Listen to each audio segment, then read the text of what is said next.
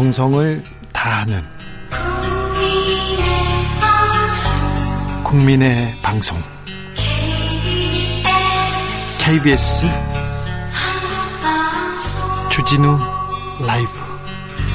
그냥 그렇다고요.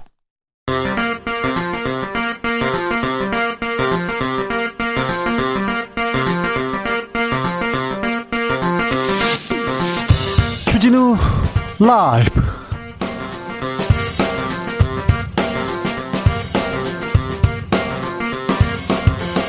2022년 6월 29일 수요일입니다. 안녕하십니까. 주진우입니다.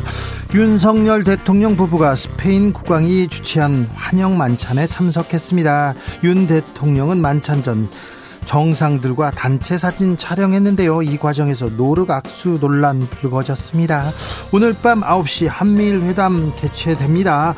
한국, 일본, 호주, 뉴질랜드 아태 4개국 정상회담도 예정돼 있습니다. 윤 대통령께서 특별한 마음가짐으로 외교적 성과 가져오시길 바라봅니다. 어제 횡령과 뇌물 등의 혐의로 징역 17년형을 선고받고 복역 중이던 이명박 전 대통령이 석방됐습니다. 병원에 계셨다가 병원에 아직도 계시다고 합니다.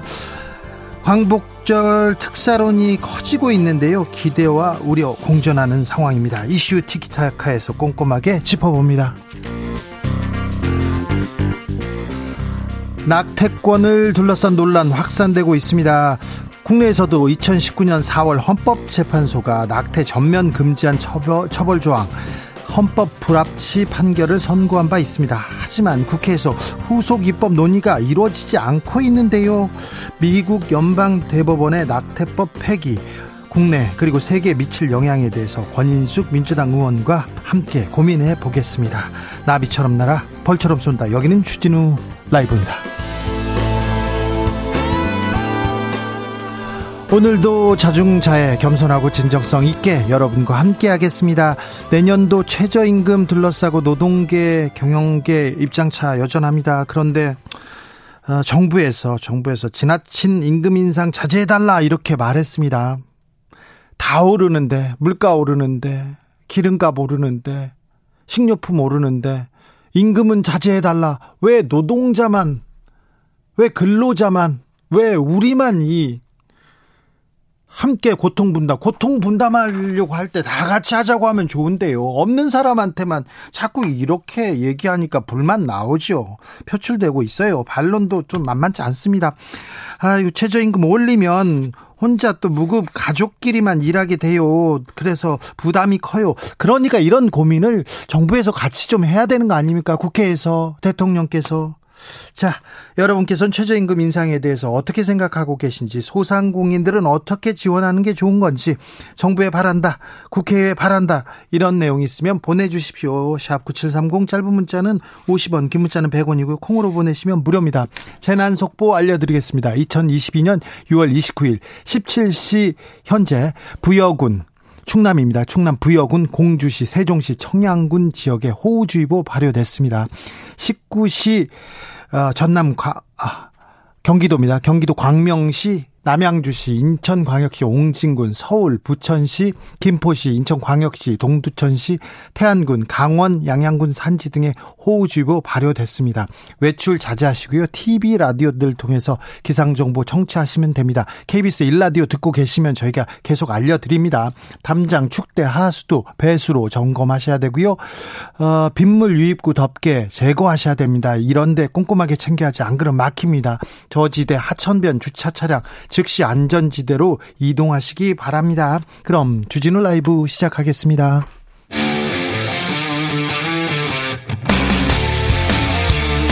탐사보도 외길 인생 20년. 주 기자가 제일 싫어하는 것은?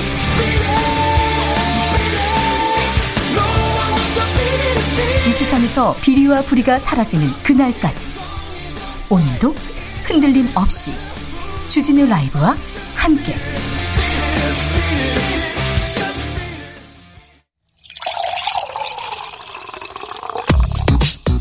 진짜 중요한 뉴스만 쭉 뽑아냈습니다. 주스. 정상근 기자 어서 오세요. 네, 안녕하십니까? 실종된 가족으로 추정되는 시신 발견됐습니다. 네, 지난달 중순부터 제주도에 체험학습을 신청하고 전남 완도에서 실종된 그 10살 조윤아 양의 일가족으로 추정되는 시신이 어제 송곡항 앞바다에서 발견된 승용차 내부에서 발견됐습니다. 어, 광주경찰청과 완도 해양경찰서는 오늘 오전부터 차량 인양 작업을 시작해서 정호경 인양을 마쳤는데요. 어, 맨눈으로 이세 명의 탑승자를 확인했습니다.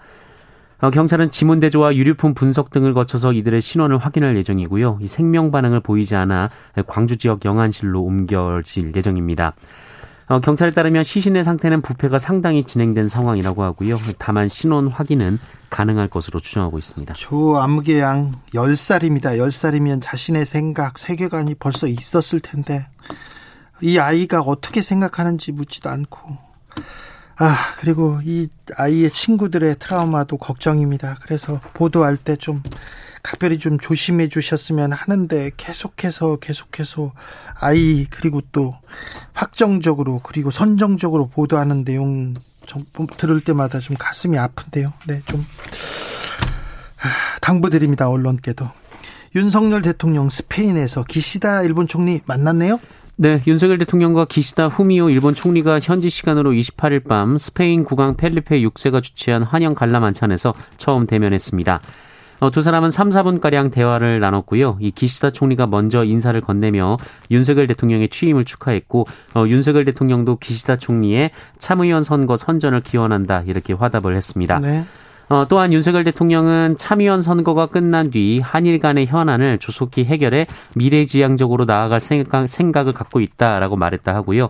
어, 기시다 총리는 사의를 표하면서 어, 한일 관계가 더 건강한 관계로 발전할 수 있도록 노력하자 이렇게 말을 했다고 합니다. 네. 어, 한편 두 정상의 마드리드 회담은 무산이 된 상황이고요. 약식 회동까지 불발된 가운데 조우의 형식으로 대화를 나눈 것으로 보입니다. 그래도 악수는 했으니 그래도 인사는 했으니 좀 어, 화해의 길로 좀 가기를 좀 바라보겠습니다. 좀 가야죠. 가까운 이웃인데, 네. 밉고, 그리고 과거 있지만 뭐 우리가 앞으로 미래로 나아가야 될 텐데, 네. 한번 지켜보겠습니다. 한번 더 만나니까요. 또 어떤 얘기가 진행되는지 저희가 전해드리겠습니다. 근데 네, 스페인에서 대통령 일정이 조금 엇나가고 있습니까? 네, 어제 예정된 윤석열 대통령 일정 중 핀란드 사울리 니니스퇴 대통령과의 정상회담이 취소가 됐고요. 그 옌스 스톨텐베르그 북대서양 조약기구 사무총장과의 면담이 연기가 됐습니다. 예. 어, 대통령실은 윤석열 대통령과의 면담에 앞서 시작된 핀란드와 스웨덴, 이 튀르키예, 어, 나토 사무총장 간의 사자 회담이 예상보다 길어진 데 따른 것이다라고 배경을 설명했고요. 네. 어, 면담 일정을 재조, 재조정하는 과정에 있다라고 말했는데요. 네. 어, 하지만 이 과정에서 윤석열 대통령이 면담 장소에서 30여 분간 대기해서 이 외교 당국의 기민한 대응이 도마에 오른 상황입니다. 네. 조 바이든 대통령과의 악수도 논란이 되고 있어요. 네, 어젯밤 만찬에 참석한 윤석열 대통령과 조 바이든 미국 대통령의 악수가 도마에 올랐습니다. 이 바이든 대통령은 미리 현장에 도착하자마자 어, 인근에 어, 윤석열 대통령과 악수를 했는데요. 어, 윤석열 대통령을 쳐다보지 않고 곧바로 자신의 오른편에 서게 된 이 루멘 라데프 불가리아 대통령과 다시 악수하며 대화를 시작했다라는 겁니다. 어, 또 어떤 이유에선지 바이든 대통령이 라데프 대통령에게는 어깨에 손을 올리며 매우 친근하게 대화해서 논란이 됐었습니다. 어, 왜 그럴까요? 한국과 미국은 가장 뭐 우방이고 가장 가까운 이웃인데 얼마 전에 만났는데 왜 그럴까요? 그리고 불가리아 대통령과 친근하게 대해서 어떤 지금 뭐 이슈가 있는 건지 뭘 풀어야 될 숙제가 있는 건지 이것도 좀 따져보겠습니다. 윤석열 대통령이 나토의 대중국 견제 전략 지지했습니다. 네, 윤석열 대통령은 어제 마드리드 도착 후 참모회의를 열고 한국의 인도 태평양 전략과 평화안보 구상이 나토의 신전략 개념과 만난다라는 말을 했습니다. 어, 이 나토의 신전략 개념이라는 것이 이 중국이 야기하는 도전에 대한 내용이기 때문에 네. 이 중국과 나토와의 갈등에서 나토의 손을 들어준 것으로 해석이 되고 있습니다. 네. 어, 대통령실 측에서도 좀 강경한 메시지가 나왔는데요. 이 중국, 러시아 같은 권위주의 국가를 견제하는 것이 국제사회의 흐름이란 취지로 설명을 했다고 하고요. 어, 참여하지 않으면 오히려 국제사회의 의구심이 더 클 것이라고 주장했다고 합니다. 아, 그런데 중국을 견제하자, 아, 중국이 또 발끈하고 나섰습니다. 네, 어제 오후 중국 외교부 공식 브리핑이 있었는데요. 이 자오리젠 대변인은 나토는 미국의 패권 유지 도구로 전락한 지 오래라면서 이 중국을 적으로 만들어서 진영 대결을 하려는 냉전적 사고 방식을 버려야 한다라고 주장했습니다. 어, 또한 중국 정부의 입장을 대변하는 관영 매체들이 윤석열 대통령의 행보를 비판하고 있는데요. 어, 중국 관영 글로벌 타임스는 윤석열 대통령의 나토 정상회의 참석은 아시아 지역의 외교적 독립성을 해치고 이 중국과의 관계를 악화시킬 것이다라고 강조했습니다. 네. 어, 또한 한국이 일본보다 반중 활동을 자제하고 있지만 어, 중국의 이익을 해치는 미국과 나토의 간섭에 협력한다면 단호하게 대응할 것이다라고 경고하기도 했습니다. 외교라는 게 중국과 또 미국과 이 사이에서 양쪽 풀을 잘 뜯어 먹고 우리는 우리는 국익을 챙겨야 되는데 아무튼 이번 회의에서 아, 큰 성과는 아니더라도 아니더라도 아, 좀 손해 보는 일은 없어야 할 텐데 그런 생각도 좀 해봅니다. 네, 그 성과를 가지고 돌아오시길 정말 기도하고 있습니다. 음. 국내 정치권 상황은 계속 이제 복잡하십니다. 국민의힘 이준석 대표 윤핵관 향해서 목소리 계속 높입니다. 네, 대통령실이 이준석 국민의힘 대표와 윤석열 대통령 간의 독대 사실을 부인하고 어, 이후 독대를 하려거든 의제를 가져오라는 말을 했다. 이런 보도까지 나왔는데요. 그렇죠. 이거 조금 거리두기 하고 있냐 이런 해설이 있어요? 네, 다만 이, 이, 보도에 대해서 대통령실은 사실을 부인한 바 있습니다. 네. 어, 이에 대해 이준석 대표가 오늘 기자들과 만난 자리에서 이 국민들께서도 익명의 인터뷰는 어지간해선 무시하는 게 좋지 않을까라면서 어, 그런 보도는 누가 했는지 확인되지 않는 발언이라고 말했습니다. 네. 어, 그러면서 매번 이런 익명의 보도가 튀어나오고 대통령실에서 반박하면 본인이 입장을 밝혀야 하는 상황이 지방선거 이후 이어지고 있다라면서 어, 이게 우연한 상황이 아닐 것이다라고 말하기도 했습니다. 자, 윤핵관에서 돌아가면서 이준석 대표와 지금 갈등을 빚었는데 이준석 대표 대통령실에 지금 직접 대고 좀 비판을 하기 시작했습니다. 이준석 대표의 상황이 좀 녹록치 않은 것 같다 이런 생각도 해봅니다. 잠시 2부에서 저희가 자세히 분석해 봅니다.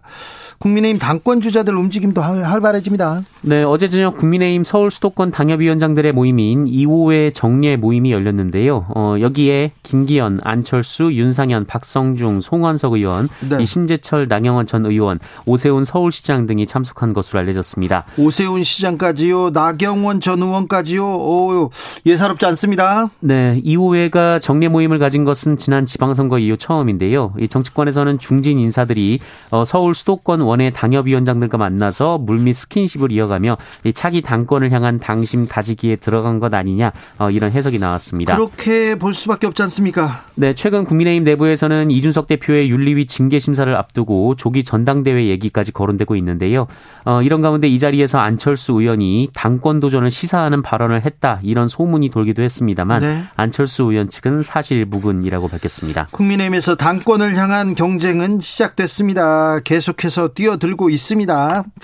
서해 공무원 월북했다 아니다 이걸 가지고 판단을 번복했습니다. 근데 이 과정에 국가안보실이 개입했다고 민주당이 주장하고 나섰습니다. 네, 민주당은 오늘 서해 공무원 피격 사건을 두고 이 월북 판단을 번복하는 과정에서 국가안보실이 깊게 연루됐음을 확인했다라고 주장했습니다. 네. 아, 민주당 서해 공무원 사망 사건 테스크포스는 오늘 기자회견을 열고 전날 국방부, 합동참모본부, 해양경찰청 등의 보고를 받은 결과 해경에서 국가안보실과 최종 수사 발표를 조율했음을 시인했다면서 어, 이 조율에 따라 국방부와 해경이 월북 번복 문건을 작성하고 합동 발표를 한 것으로 판단된다 어, 이렇게 주장했습니다.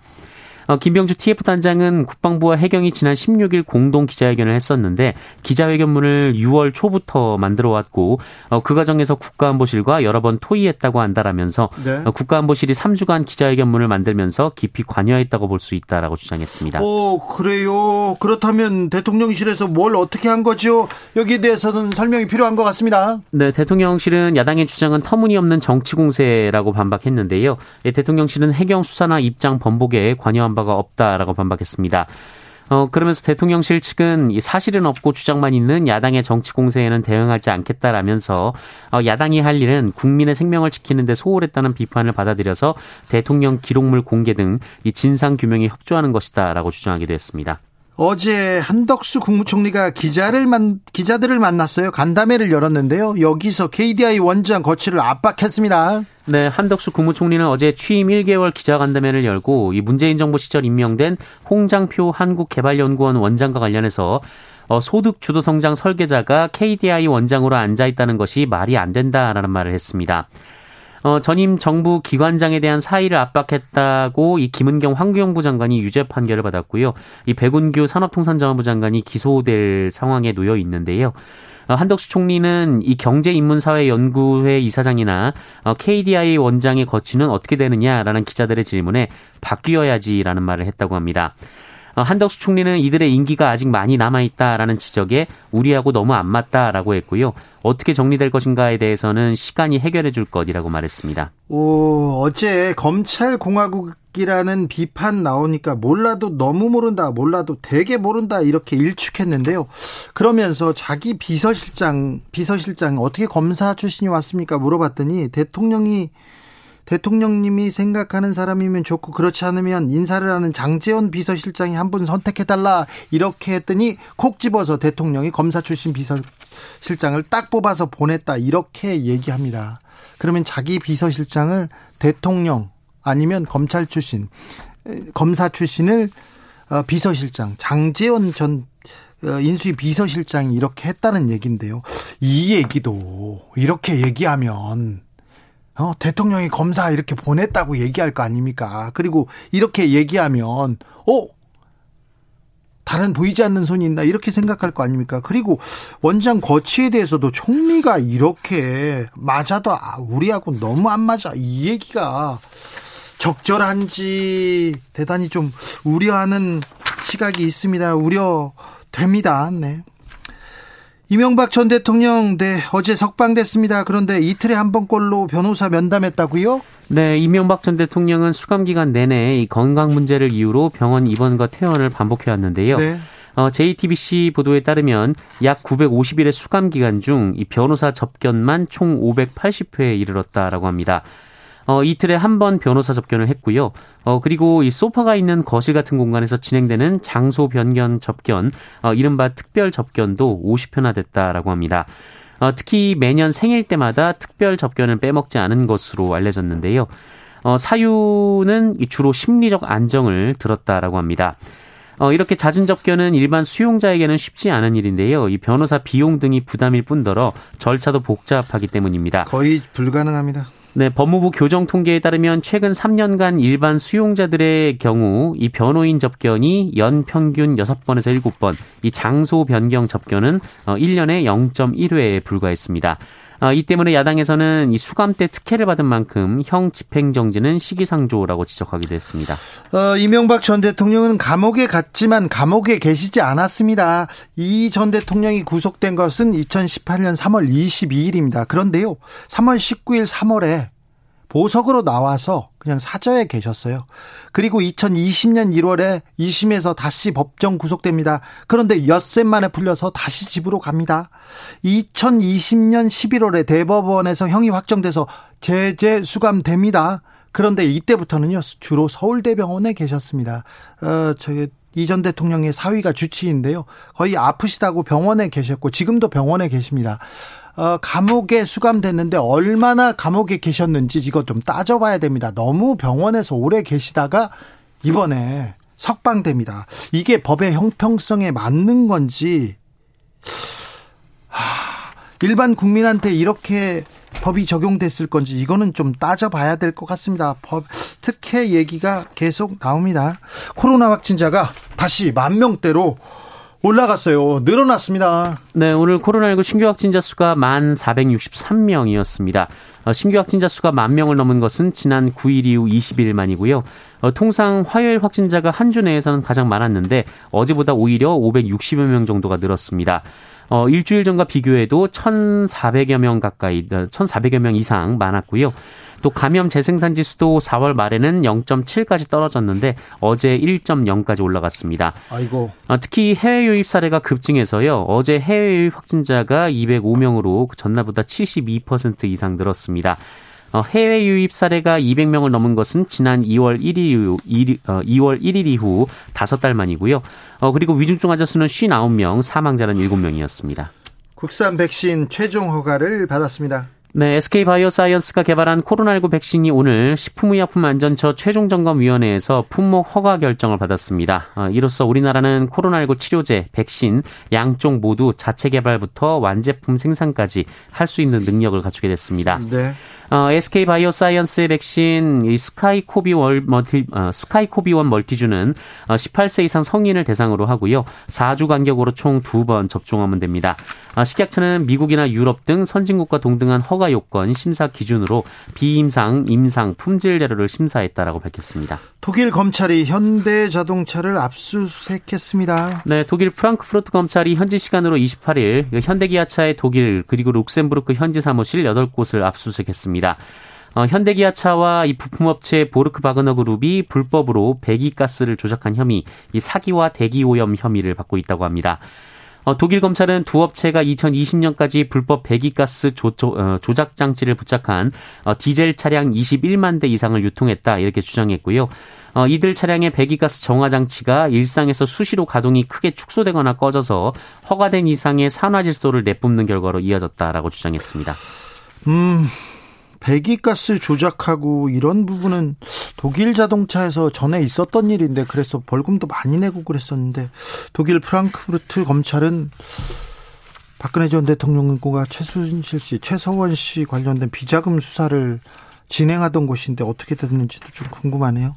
지역보험 건강보험 지역가입자 보험료가 다소 내려간다고요? 네, 오는 9월 1일부터 건강보험 지역가입자의 재산과 자동차에 부과되는 보험료가 약간 축소돼서 어, 약 561만 세대 992만여 명의 건보료가 월 3만 6천 원씩 줄어들 전망입니다. 아이고, 그래도 조금이라도 내려간다니 이런 소식도 있어서 반갑기는 합니다. 주스 정상근 기자와 함께했습니다. 감사합니다. 고맙습니다. 최저임금 논의 어떻게 보십니까? 경제정책 이렇게 좀 펴주세요. 이렇게 물어봤더니 아, 이런 답 왔습니다. 6511님 물가 오르는 만큼만 봉급 올려주세요. 이거는 뭐 매우 적절한 얘기인데 그렇게 될지 모르겠습니다. 6820님 대통령 장관 국회의원부터 최저임금 받아야 합니다. 그렇죠. 대통령 장관 국회의원 이런 분들은 또 오, 임금 어떻게 되는지 한번 지켜볼까요? 조혜성님, 물가를 내리든 최저시급을 올려주든 둘 중에 하나는 해주셔야죠. 그렇죠. 물가를 잡아주시든지. 그러면은 물가가 내려가면 뭐 임금이 조금 올라가도 그리고 안 올라가도 그렇죠 버틸만 한데 물가는 많이 오르고 월급 안 오르면 그러면 힘들죠. 서민들 어렵죠. 이거는 좀 신경 써 주셔야죠. 0702님 근로시간 제약으로 인해서 최저임금 인상으로 인해서 자영업자나 소상공인의 경우는 너무 힘듭니다. 대기업의 경우는 해당 사항이 없겠죠. 물론 근로자의 경우에는 좋 좋지 좋겠지만 이로 인해 자영업자나 소상공인 의 경우 근로자 채용 많이 어렵습니다. 어려움이 있습니다. 얘기하는데 이것도 핵심입니다. 자영업자 소상공인은 사람 쓰는 게 너무 어려워요. 그러니까 요런 부분 대기업 부자들 큰 기업은 돈을 잘 벌고 있잖아요. 거기에 세금 깎아주지 말고 어, 자영업자 소상공인한테는 많이 깎아주고 여기는 도와주고 그래서 자 채용해라. 그러면 우리가 좀 도와줄게. 고통 감내하자. 같이 짐을 지자. 이렇게 하는 그런 정책이 나와야 되는데 이 정책은 없고 지금 아주 잘 살고 아주 장, 장사 잘 되는 기업은 계속 세금을 깎아주고 부자는 감세하고 지금 서민들은 허리띠 더 졸라 비트는 그런 지금 정책을 펴고 있어서 지금 걱정이라는 거 아닙니까? 7511님 서민들의 눈물 닦아주는 정부 기대합니다. 좀 기대할게요. 좀 바래볼게요. 네. 기도도 하고 좀 부탁드릴게요. 제발요. 교통정보센터 다녀오겠습니다. 정현정 씨.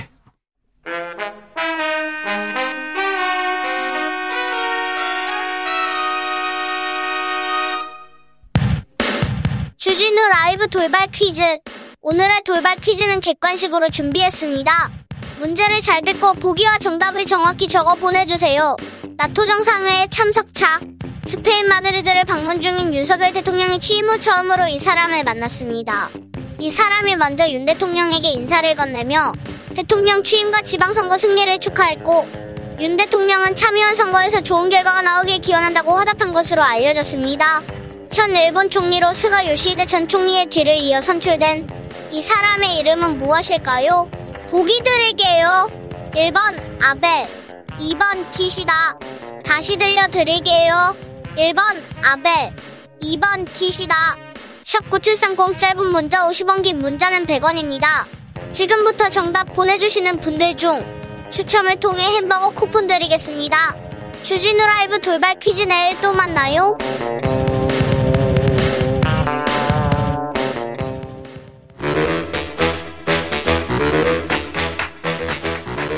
이제는 혁신이다. 여야를 떠나서 관습을 떼버리고 혁신을 외쳐보다. 공동 혁신 구역. 수요일 주진우 라이브는 정쟁 비무장지대로 변신합니다. 정치 혁신을 위해서 날선 공방은 자제합니다. 환영도 합니다. 네. 네. 혁신을 위해서는요. 네. 자, 두 분 모시겠습니다.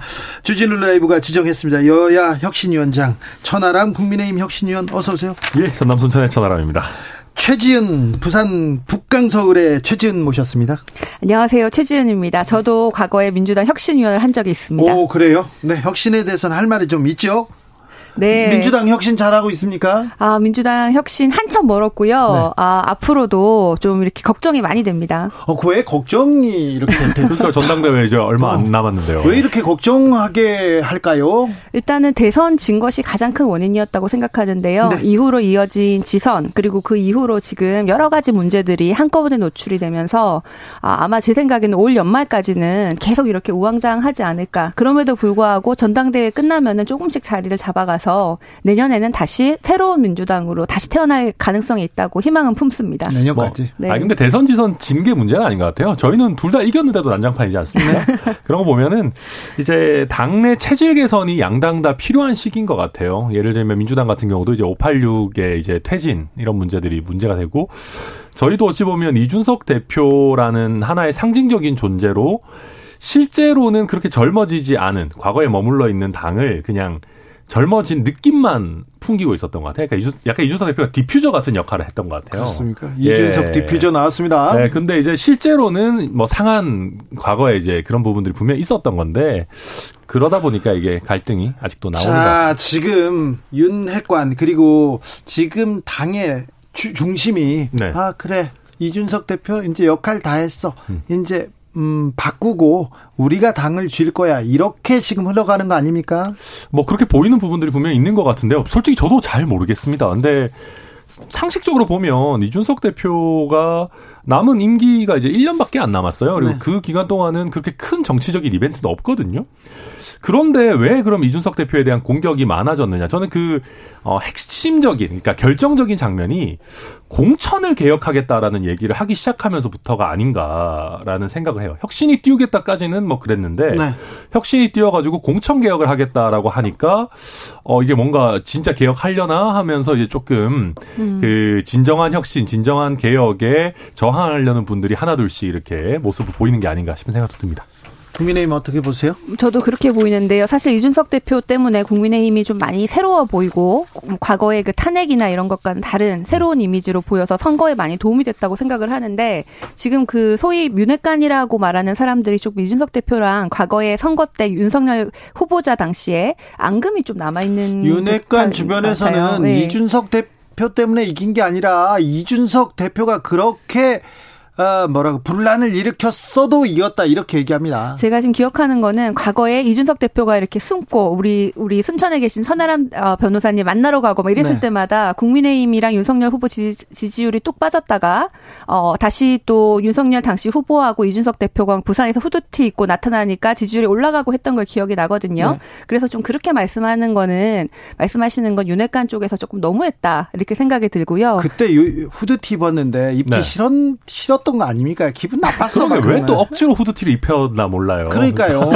아니, 아니 뭐 그런 억지로 네. 한건 아니실 건데 덩치 큰 사람한테 입혀놓으니까 그러니까 저는 그래서 윤핵관이라고 하는 분들이 과연 정말 윤핵관인가라는 생각이 들 때도 많아요. 네. 그러니까 대통령은 저는 그 이후에 이준석 대표와 사이가 나쁘지 않아 보이는 면들이 많았습니다. 네. 실제로 뭐 최근에 그 대- 용산 대통령실에서 만나서 만, 뭐 오찬을 할 때도 그랬고 경쟁 상대는 아니잖아요. 아, 그럼요. 그리고 어차피 우리는 단임제 국가인데 대통령 하면 끝이 정치인데 무슨 상관이겠습니까? 근데 이제 오히려 윤핵관이라고 하는 분들이 실제 윤핵관이라기보다는 윤핵관 호소인 같은 느낌을 들 때가 많고 대통령 입장에서도 어, 지금 지지율도 안 그래도 좀 불안정한 면이 나오고 있는데 굳이 2030 그리고 이준석 대표의 지지층이 꼭 2030에만 국한되는 건 아니에요. 호남에서의 지지도 음. 분명히 있고 그 외에 6070에서도 아, 우리 국민의힘이 달라지는 모습 보기 좋다라는 분들 많거든요.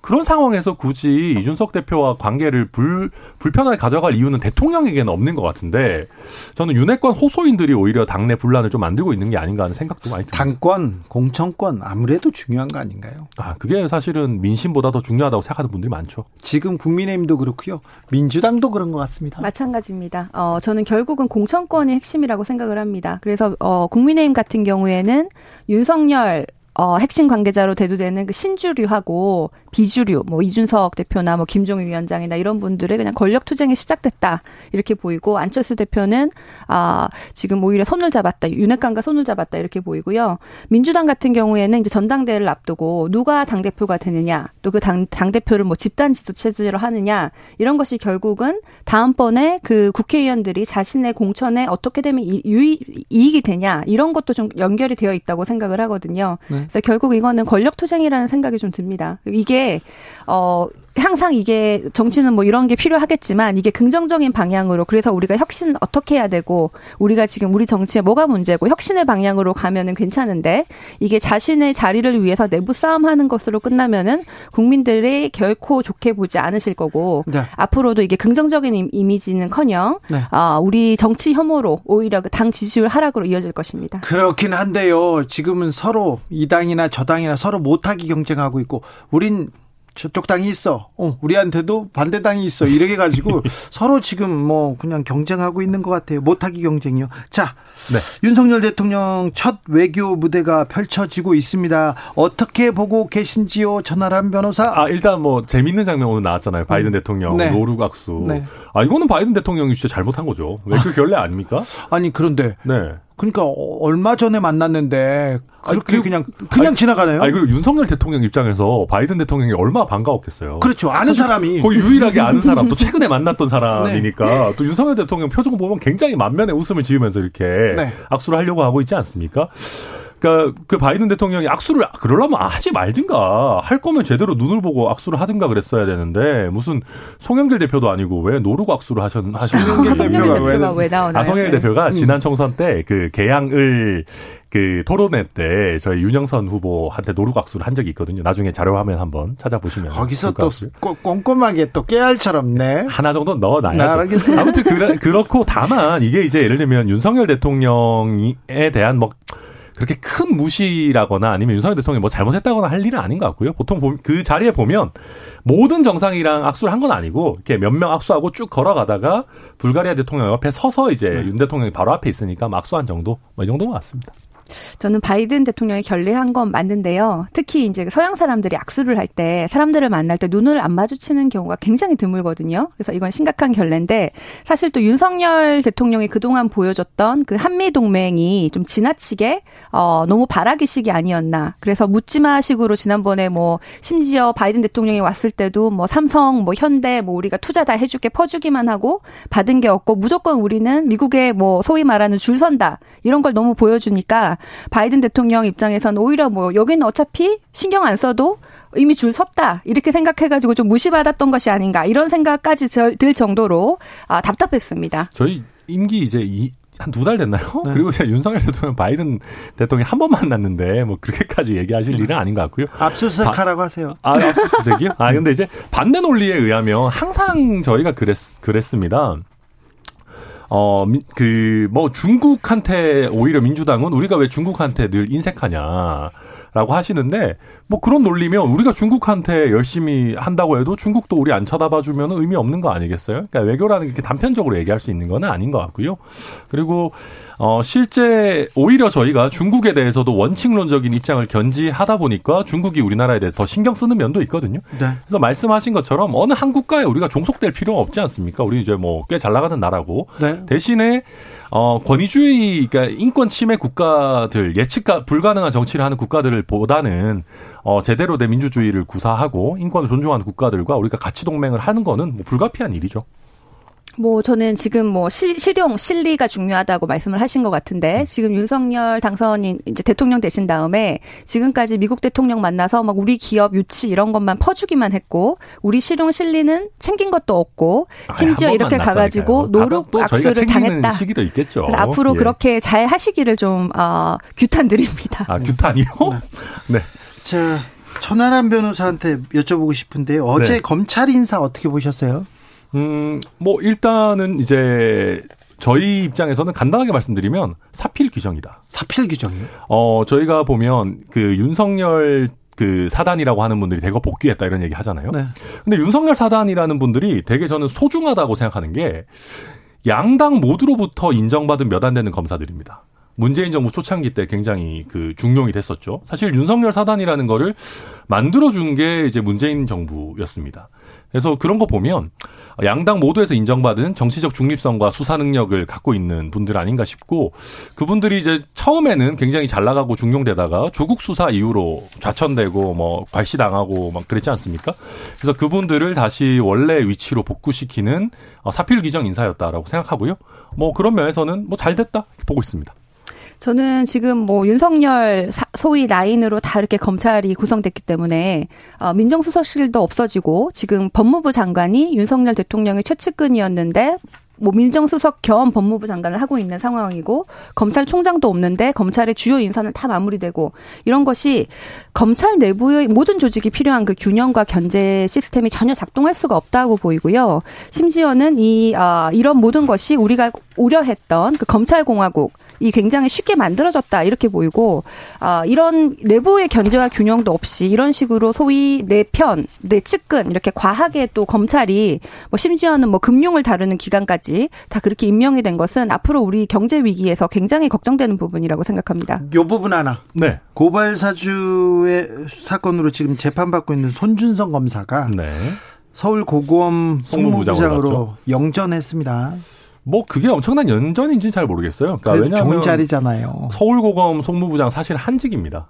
왜냐하면 수사를 하는 자리가 아니고요. 그렇지요. 예, 그렇지만 그래서 그러니까 뭐 이제 손준성 검사 같은 경우에는 모르겠습니다. 뭐 수사를 받았고 기소가 됐기 때문에 재판을 받아봐야 되겠지만 혐의가 인정될 가능성이 얼마나 될지 뭐 저는 뭐 별로 없다고 솔직히 생각하는데 그거는 뭐 재판 받아봐야 아는 거고. 어, 그래서 일단은 피고인 신분의 검사이기 때문에 수사부서에는 둘 수가 없어서 뭐 송무부서로 뺐다라고 보면 뭐 저는 그렇게 이상한 이사라고 생각하지는 않습니다. 저는 지금 이 검찰과 관련된 여러 인사가 국민의 눈높이에서는 이해가지 않는 부분이 굉장히 많아 보입니다. 어, 내 식구 감싸기. 검찰 내에서도 어, 다양한 의견이 있을 수 있는데 전혀 그렇지 않고 지금은 뭐 총장이 없어도 아무 필요가 상관이 없는 총장 패싱 이미 인사도 다 어, 입맛에 맞게 다 되어 있기 때문에 지금 이런 한 검찰은 앞으로 어, 굉장한 우려가 된다 이런 말씀을 드립니다. 검찰 인사를 총장 없이 이렇게 네. 아니 그 자리를 비워둘 수 없다. 그래서 인사를 했다는데 총장 자리 비워둘 수 없지 않습니까 올해? 아, 총장 자리 오래 비워두는 거 당연히 안 좋죠. 안 좋죠. 빨리 해야 된다고 생각하고요.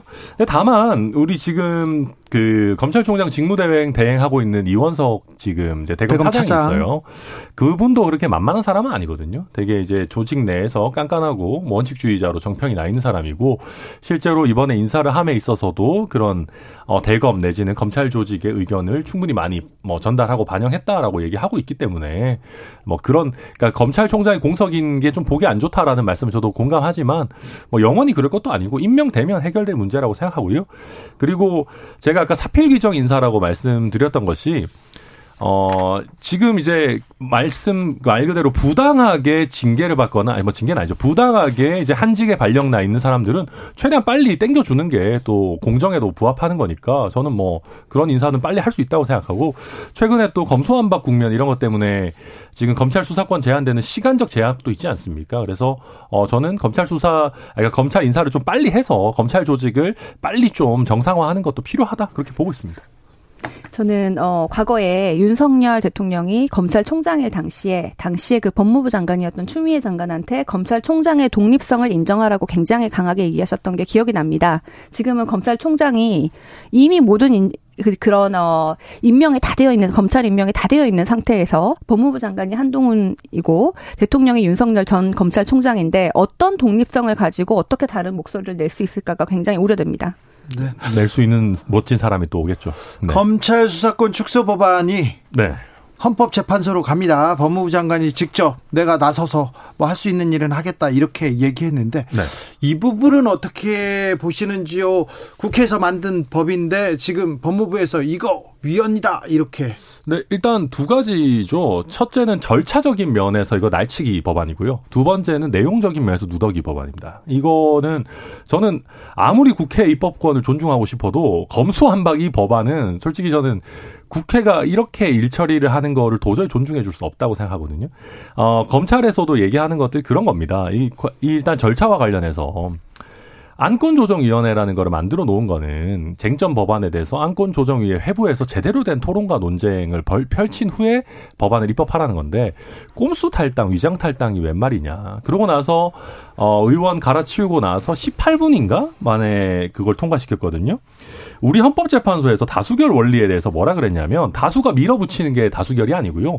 소수와 제대로 된 토론을 거쳐서 제대로 된 결정을 내리는 게 다수결 원리라고 우리 헌법재판소가 얘기를 한 바가 있습니다. 그러니까 이 검수완박 법안은 어, 다수결 원리라고 하는 우리 헌법의 기본적인 원칙을 깡그리 무시한 그런 법안이죠. 그러니까 절차가 뭐 완전히 날치기라고 할 수 있는 거고, 내용도 완전 이상해요. 무슨, 뭐 너무 많은 것들 이상하지만 대표적으로 고발인한테는 전혀 이의 신청을 허용 안 해주고 있어요. 예를 들면 경찰에서 아 이거 범죄가 안 됩니다라고 하면 고발한 사람이 그걸 이의를 할 수 없도록 해놓았어요. 말이 됩니까? 어 저는 우리 입법부가 한 것을 행정부가 권한 쟁의를 한 사례가 하나도 없다고 알고 있습니다. 이거는 말이 안 되는 거고요.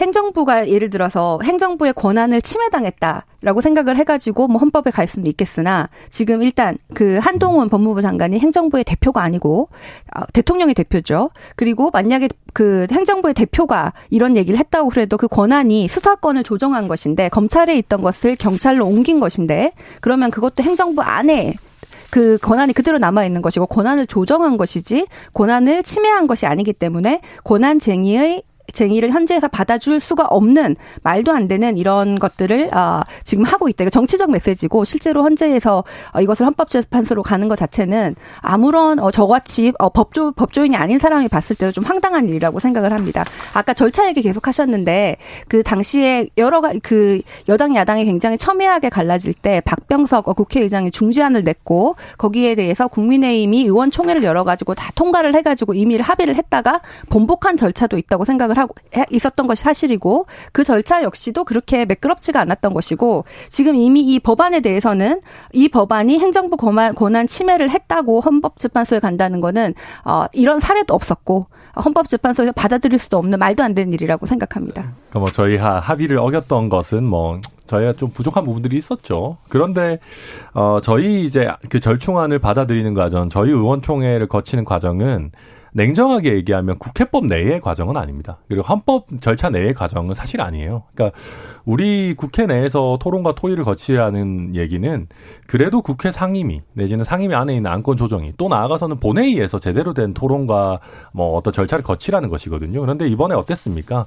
그 꼼수 탈당을 통한 안건 조정이뿐만 아니고 본회의에서도 우리 국회법이 필리버스터를 허용해주고 있는데 그걸 또 굳이 회기 쪼개기를 해가지고 야당의 입을 막지 않았습니까? 이런 것들을 보면 어, 내용적으로 부족한 법안을 억지로 날치기 시키려다 보니까 이런 문제가 생겼던 것이고요. 아까 헌법소, 그러니까 권한쟁의에 있어서 행정부의 권한 얘기하셨는데 너무 또 헌법 강의처럼 되면 안 되니까 짧게 얘기하자면 검사라는 그 집단은 나름대로 헌법상 영장 청구권이라는 별도의 권한을 가진 집단입니다. 아마 거기에 근거해서 권한쟁의를 신청한 게 아닌가 싶습니다. 자, 혁신으로 가야 되는데요. 혁신으로 가야 되는데 이 정부 혁신 잘 돼가고 있나 의문이 든다 그런 분들이 있습니다. 3997님께서 혁신이란 단어가 뭘까요? 정당 혁신이 아니라 의원님들 개인 혁신 먼저 하셨으면 합니다. 나이가 무슨 상관입니까? 국민과 정당의 이익을 위해서 함께 개인 혁신하면 모든 게 잘 될 겁니다. 하는데 그렇습니다. 근데 혁신은 안 보이고 경찰을 쥐려고 한다. 경찰을 검, 경찰을 쥐려고 한다. 그리고 검찰은 너무 윤사단 일색으로 어, 중용한다 이런 얘기는 계속 들립니다. 아 근데 그렇게 이제 뭐 보여지는 면이 저도 없지 않아 있다고 생각합니다. 검찰총장 출신의 이제 대통령이시니까. 예. 근데 제가 앞서 말씀드렸듯이 어, 능력 있는 사람들인데 또 윤석열 대통령과 과거에 같이 근무했다고 해서 배제당하는 것도 어찌 보면 불공정이거든요. 아니 그렇다고 해서 친분이 있는 게 능력은 아닐 텐데요. 아니 근데 이제 그때 당시에 제가 아까도 말씀드렸지만 윤석열 사단이라는 분들이 문재인 정부에서 능력 있다고 또 인정받은 분들 아니겠습니까? 그래서 그리고 또 실제로 여야를 가리지 않고 박근혜 전 대통령과 관련한 또 저희 국민의힘의 전신 정당에 대한 수사도 또 진행했던 분들입니다. 네네. 그렇기 때문에 이분들이 공정과 상식이라는 얘기가 얘기가 국민들에게 통했던 거라고 생각하고요. 경찰 관련해 가지고는 이게 저는 민주당에서 그렇게 세- 그 경찰국이 생겼을 때 뭐가 그렇게 달라지는지에 대한 설명을 못 내놓는다고 생각합니다. 그러니까 과거에는 경찰의 인사권이라든지 그 방향성에 대해서 대통령실, 그러니까 사실 과거에 청와대가 뭐 이렇게 쥐고 있었던 거죠. 경찰이 과거에 아주 잘 독립되어 있었는데 이거를 행안부가 갑자기 통제하겠다라고 한다면은 문제지만 청와대가 어떻게 보면 민정수석실을 통해서 드러나지 않게 통제하는 것보다는 행안부를 통해서 시스템적으로 제대로 이렇게 관리하는 게 저는 조금은 진일보한 방식이라고 생각합니다. 저는 뭐 검찰이 경찰 경찰국을 만든다고 해서 크게 달라지는 게 없다라고 생각하시면 왜 이렇게 굳이 어, 국민의힘에서는 이렇게 굳이 이렇게까지 반대하시는지도 좀 의문이고요. 아마 검찰은 윤석열 당, 대통령하고 그런 분들이 속 안팎까지 전부 다 알고 자기 사람들이 이렇게 곳곳에 있고 이런 것과 경찰은 그렇지 않은 것의 차이 정도가 아닌가라고 그렇게 생각을 합니다. 아까 뭐 검찰 출신 그 윤석열 사단이라고 불리는 분들이 굉장히 능력이 있다고 하셨는데 어, 사실 윤석열 당시에 그 후보자 당시에는 능력만 있으면 심지어 이준석 대표랑 함께 이번에 그 기초의원까지 시험을 보게 하지 않았습니까? 실력만 있으면이라고 얘기를 했, 했고 뭐 청년 장관도 임명을 하겠다. 능력 있으면은 다른 건 다 필요 없다라고 했는데 지금 보니까 다 윤석열 대통령과 친분이 있는 검찰 출신이 대부분 임명이 된 거 아닙니까? 청년 장관도 당연히 아무도 없고 이런 걸 보면서 윤석열 대통령과의 친분이 능력의 척도인가? 어, 차라리 어, 시험을 보는 이런 것이 기초의원들한테는 시험 보게 시키면서 어, 굉장히 높은 자리에는 오히려 그 대통령과의 인간관계로 형성이 되나 이런 것에 대해서는 국민들이 당연히 어, 의견을 품을 수 있는 것이죠. 아니 꼭 친분만을 가지고 하는 것은 아니고요. 그러니까 물론 모든 인사권자가 본인이 직접 겪어보고 능력 있는 분을 중용하고 싶은 마음이 당연히 생길 수밖에 없습니다. 그래서 저는 그게 음, 뭐 현재 과도하다고 생각하지 않고요.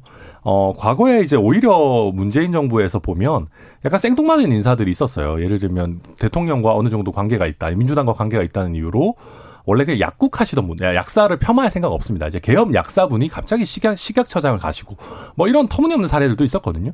근데 지금 윤석열 정부의 인사와 관련해서는 대통령과 가깝다, 뭐, 뭐 사단 인사냐라는 얘기들은 나오지만 이 사람들이 능력 없다라는 얘기는 못하고 있어요, 민주당에서도. 그러니까 자격 네. 없다, 능력 없다 얘기 안 나오고 있는 것만 해도 저는 우리 인사가 조금씩 발전하고 있다고 생각합니다. 아까 그 말씀하신 약국 말씀하셨는데 그 식약처장이 부산에서 같이 정치하시던 어, 네. 원외위원장이라서 제가 네. 개인적으로 아는데 이분이 계란 파동도 그렇고 마스크 대란도 그렇고 잘 처리하신 걸로 알고 있고요. 그래서 이분이 능력이 없다라는 것도 사실 근거가 없는데 그러면은 이렇게 생뚱맞은 인사에 대해서 검찰 출신이 금융 관련해서도 임명을 맡는 것은 생뚱맞은 일 아닙니까? 어, 일단 거기에 대해서 지금 이복형 금감원장 말씀하시는 것 같은데 문재인 정부에서 금감원장을 잠시 하셨던 김기식 금감원 전 금감원장이 이런 얘기 하셨어요. 네. 검사 출신이 금감원장 하는 거 좋다. 본인도 문재인 정부에 그렇게 건의한 바가 있다. 왜냐하면 최근 에는 금융 정책적인 면뿐만 아니라 금융 네. 소비자 보호가 중요하기 때문에 네. 알겠습니다. 네.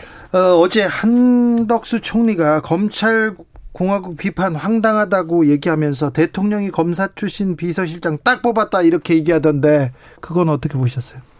근데 저도 그거 보고 무슨 얘기지 해서 이제 자세히 보니까 한덕수 총리가 비서실장을 어 원래는 한덕수 총리가 본인이 네. 픽하는 건데 어 대통령께서 대통령께 그 권한을 좀 뭐, 어찌 보면 양보를 했더라고요. 네. 근데 대통령이 세 번이나 물어봤대요. 아 정말이냐, 괜찮으시겠냐. 이렇게 해서 그런 것들 보면 두 분이 뭐 서로 뭐 케미가 좋은 것 같다. 생각합니다. 근데 저는 이게 참 이상한 게 한덕수 총리 처음에 임명되셨을 때 대통령한테 제일 처음에 책임 총리를 보장해 주시면 제가 이걸 맡겠습니다라고 하셨고 대통령이 책임 총리 보장해 주시다고 했는데 책임 총리라는 건 결국 총리가 인사권이 있다는 거 아닙니까? 장관에 대해서도 그렇고 그런데 지금 이 장관 인사에 책임 총리가 말만 책임 총리지 어떤 책임을 책임과 권한을 가지고 있는지 아, 이 여태까지 했던 말은 다 그냥 어, 수사에 불구하고 실제 형체는 없다 이런 말씀을 드립니다.